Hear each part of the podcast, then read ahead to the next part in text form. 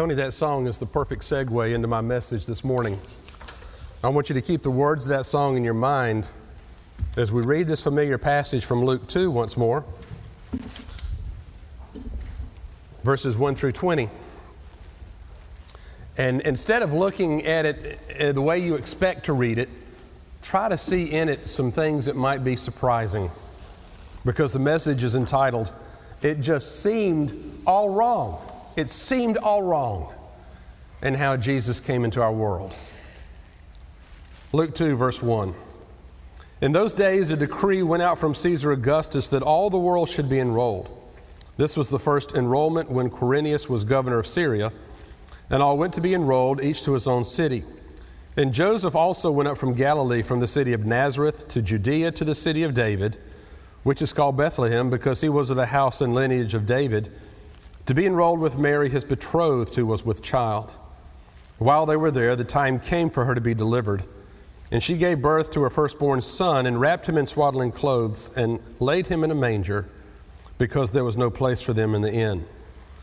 And in that region there were shepherds out in the field keeping watch over their flock by night.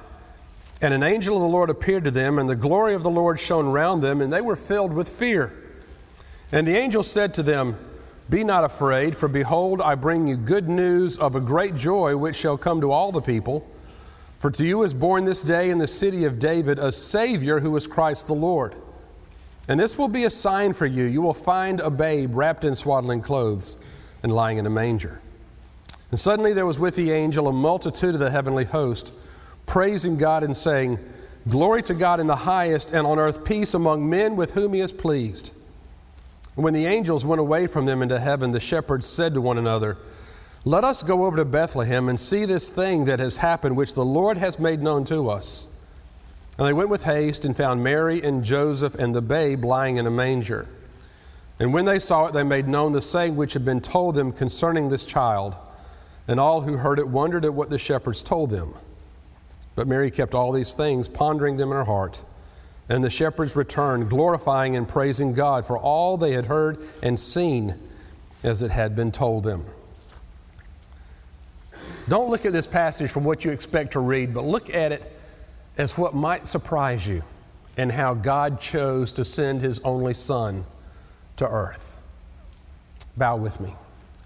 Father, as we open your word and our hearts, let it speak to us about how seldom you do what's expected. And instead, you surprise us like you did with your grace and mercy in sending Jesus as a baby in a manger in Bethlehem 2,000 years ago. Who would have expected it? But we thank you. And it's in His name we pray. Amen. Did you get everything you wanted for Christmas? Most everything? Most of y'all are nodding your head, yes, that's good, that's good. You know, I, I, guess the best gifts you give are those that you're really excited about, and the person that receives them is excited to get them. Have you ever been excited about giving a gift to somebody and they didn't like it, or it didn't fit, or they wanted to take it back? Um, you're going into Walmart the day after Christmas. It's always funny to see the customer service line and how long it is with people taking things back. It happens every year in every store. They do a huge amount of business, and then a certain percentage they just expect to be returned after Christmas. That's the way it is. You know, we have our, our wish list and we get most of what we want, so there's few surprises anymore. One of the best surprises I'll never forget, I was nine years old. I think I wrote an Advent devotion about this several years ago. I was nine years old, and my grandfather had a farm, 350 acres up outside of Charlotte, North Carolina. And my cousin had a gun, and we'd go hunting, but I didn't have a gun. And so, more than anything in the world, I wanted a rifle for Christmas. And I pitched such a fit about wanting that rifle. My father said, Wayne, the way you behaved, you just might as well forget it. Because if Santa saw you right now, you wouldn't be getting a rifle. I could promise you that.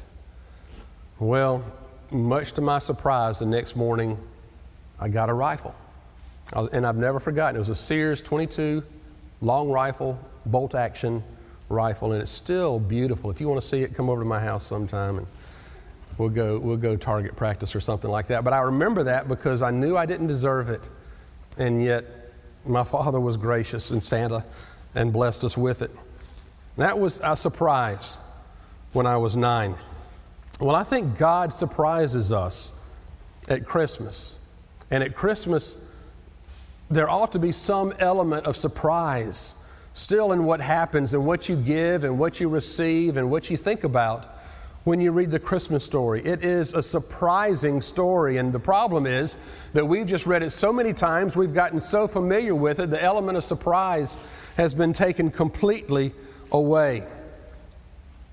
But when you, when you break it down, God's gift to us at Christmas just seems all wrong. I, just a real cursory outline for you. First of all, it was the wrong kind of gift, or so it seemed.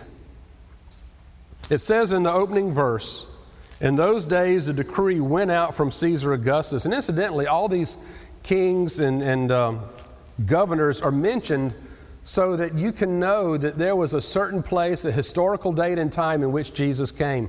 The gospel writers wanted you to know that it, it wasn't just, you know, just a, a, a legend, just a, something made up, but there was a specific date, a specific time, and a specific place that you can go back in the annals of history and, and corroborate that Jesus was born. It says in the days of Caesar Augustus. And you've got to know a little background in order for that to be surprising. What were the days of Caesar Augustus? Let me back up a little bit. Right before Caesar Augustus was a Caesar named Julius. And you know the story of Julius Caesar. Julius Caesar conquered all the known empire in his day, even more than Alexander the Great, who came before, a couple hundred years before him. Julius Caesar conquered all the known empire, and it kind of went to his head, and he was getting ready to take over the Senate, the Roman Senate. And you know the story about how, on the way to the Senate that day, the men pounced upon him and killed him, and he said, You too, Brutus, one of his best friends. And when Julius Caesar was killed, it threw Rome into disarray and anarchy. Shortly thereafter, though, another Caesar rose to power named Augustus.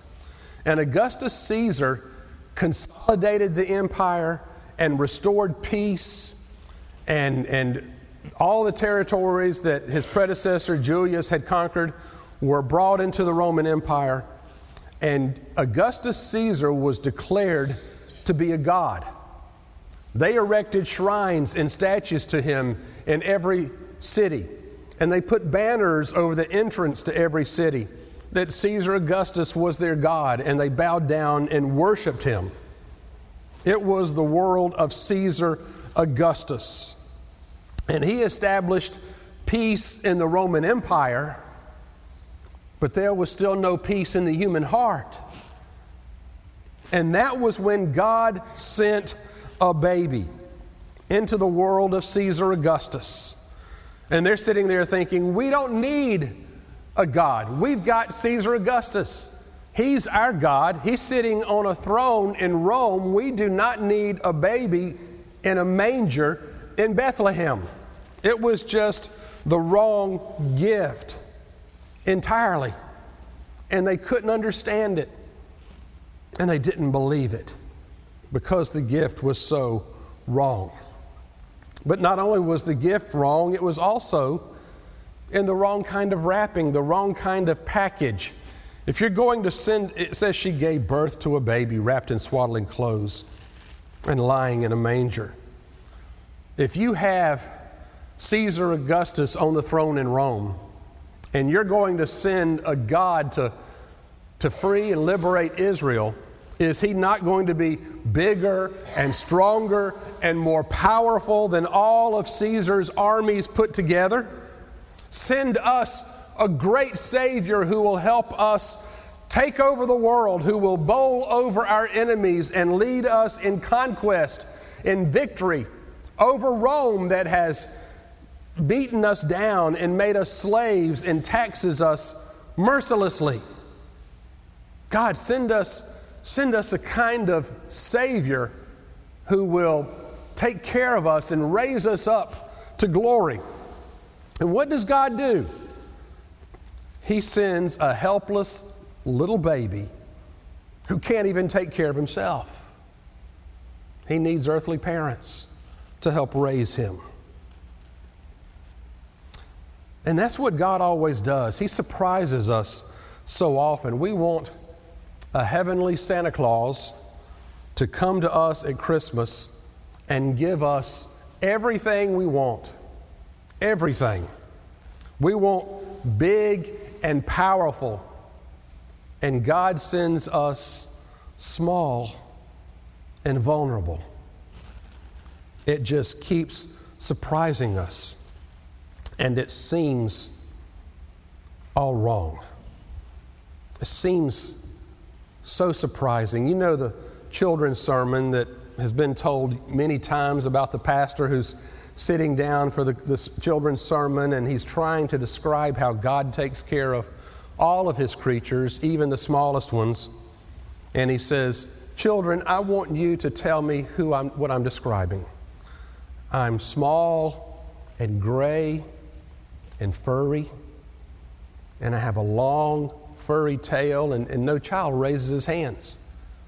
And so he continues, Well, I, I, I, get nuts and I bury them, and sometimes I take them up into a nest in the tree, and, and I, I make chirping sounds. And he's getting desperate. And finally, a little girl raises her hand and says, Preacher, I know the answer is supposed to be Jesus, but it sure sounds like a squirrel to me. That's what's surprising. We know what the answer is supposed to be, we know it's supposed to be Jesus. But it seems so surprising. We've got Augustus Caesar. We want a package of a God that comes in power and greatness and majesty, not a little baby in a manger. And most of all, not only was it the wrong gift and the wrong package, but it was also to the wrong people, all the wrong people. It says there were that day shepherds abiding in the field keeping watch over their flock by night. Shepherds. Well, we have come to assume that shepherds were clean, well respected, well mannered folks because we see them in the nativity scene, we see them in the manger, and they're always, you know, very, very quiet in the background and very well behaved. Friends, that's not how shepherds were perceived. That's not how they were understood to be in Jesus' day. God sends the message of His only begotten Son to shepherds. And when the first century Jews heard this story, they were in shock that God would do such a thing. Oh, let, me, let me put it to you like this To whom do you give your Christ, send Christmas cards to? To whom do you give Christmas presents to? You give them to your friends, don't you? You give them to folks you like, to family members, Sometimes you give them to folks that you don't know as well, hoping you'll get something in return, but whatever. You give it to, you give your cards and you give your gifts to people you know and love and respect. That's just the opposite of what God did. He sent the message of Jesus' birth to shepherds who seemed nice enough, but they weren't. Shepherds were dirty, unclean, unkept. They smelled like their sheep. They didn't go to, they, they were so unclean they couldn't go to worship on the Sabbath. And so they were outcast in Jewish society. And because they herded their sheep across property lines, nobody liked them. They stole, they lied, um, so much so that a shepherd could not even be brought to testify in court in, in Jesus' day because they were assumed that they could not be truthful. And so God sends his angelic choir not to any respectable people, but to shepherds who were the lowest on the, on the rung, lowest rung of society in Jesus' day. And nobody could believe it, and nobody could understand it. because it just seemed that that message was to the wrong people. I mean, they had the peace that Caesar Augustus had made possible, the peace of Rome, but now God comes announcing the peace of Jesus Christ. Caesar Augustus had the kind of peace that forced them to lay down their weapons. But the peace of Jesus is being announced as coming to the last and the lost and the least, and it helped them to lay down their sins. Because that's the kind of God we have. That's the kind of God who loves us and whom we serve. It's the kind of God that doesn't do things in the way you would expect it. If you had a committee and you formed a committee and said, let's come up with the most respectable way, the, the most logical, the most sensible way to bring God's only Son into the world to be the Messiah, to be the Christ, you would have never come up with anything as wild as this. It just seemed all wrong because it was the wrong gift. We have a God in Caesar Augustus. It was in the wrong package. We expect a king on a throne in Jerusalem, and you sent a baby in a manger in a stable in Bethlehem.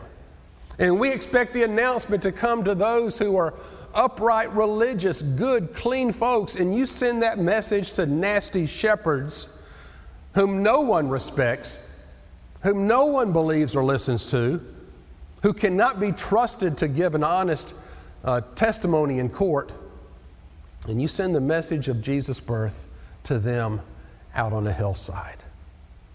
Why does God do all that? Because our God is a God of surprises. Our God is a kind of God who does things in ways that don't make sense, in ways that aren't logical, because there's grace involved and there's mercy involved. And those don't make sense and aren't logical either. A hospital had a nursery where the, all the babies were, and this was years ago when the nursery had plaster walls and plaster ceilings and a linoleum floor. And so you can imagine the din that happened when one baby started crying. They all started crying, and it was a racket. And so the hospital administrators got together and said, We've got to do something to calm these babies down. And they put speakers in the ceilings and they tried playing soothing music to try to calm the babies, to keep them quiet, because if one baby started crying, they all started crying. You see that when we do parent child dedication. If we can get away with every child happy, then we've done well, but if one child starts getting upset, then it just kind of multiplies. And this is what happens in the nursery at the hospital. So they tried playing soothing music. And that didn't work so well, but guess what they played that calmed the babies down, unlike anything else? They played the sound of a human heartbeat. The sound of a human heartbeat. And that brought calmness over the nursery and over the babies. Because that sound of a heartbeat told those babies that somebody is watching over us, that somebody cares, that somebody's taking care of us, and we're going to be all right. Peace is not just the absence of warfare. Caesar Augustus could do that. Peace is the presence of Jesus. And we hear his heartbeat over us, calming our fears and telling us that there's someone who cares, someone who loves us, and everything's going to be all right. Tony could not have sung a more appropriate song for us this morning. What a strange way to save the world. Why me? I'm just a simple man of trade. Why him with all the rulers in the world like Augustus Caesar? Why here inside this stable filled with hay?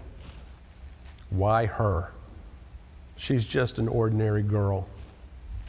Now, I'm not one to second guess what angels have to say, but this is such a strange way, such a strange way to save the world. Christmas was the wrong gift and the wrong package to the wrong kind of people.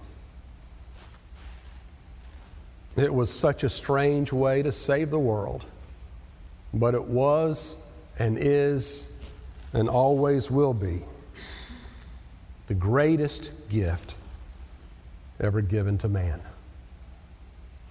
And we live on this side of that gift. And we have the opportunity to know Him and to love Him and to receive Him. As He came into the world, humbly, a baby in a manger in a stable in Bethlehem, He comes into our hearts the same way. He doesn't force His way in, He doesn't bowl us over with His authority and power, even though He could. But He comes and knocks and says, If you will open up your heart, I will come in and dine with you, and you with me. And we'll have fellowship together. And God's been entering into human hearts that same way ever since He came to Bethlehem 2,000 years ago. Asking, pleading that you'll say yes and invite Him in. I hope you'll do so this Christmas if you've never done it before. Let's bow together. Father, as we come to this time of decision and invitation, maybe that's another, another reason you came the way you did 2,000 years ago. Because you always come, not forcing your way in, not kicking the door down not overpowering us with your power and your might, even though you could. But even as a baby in a manger, you come and you knock and you wait patiently and you ask us to open up our hearts and invite you in. And when we do that, you come in and you cleanse and forgive us of our sins and offer us a new relationship with God, made possible through those sins being forgiven. And you give us abundant life here on earth and the promise of eternal life one day in heaven.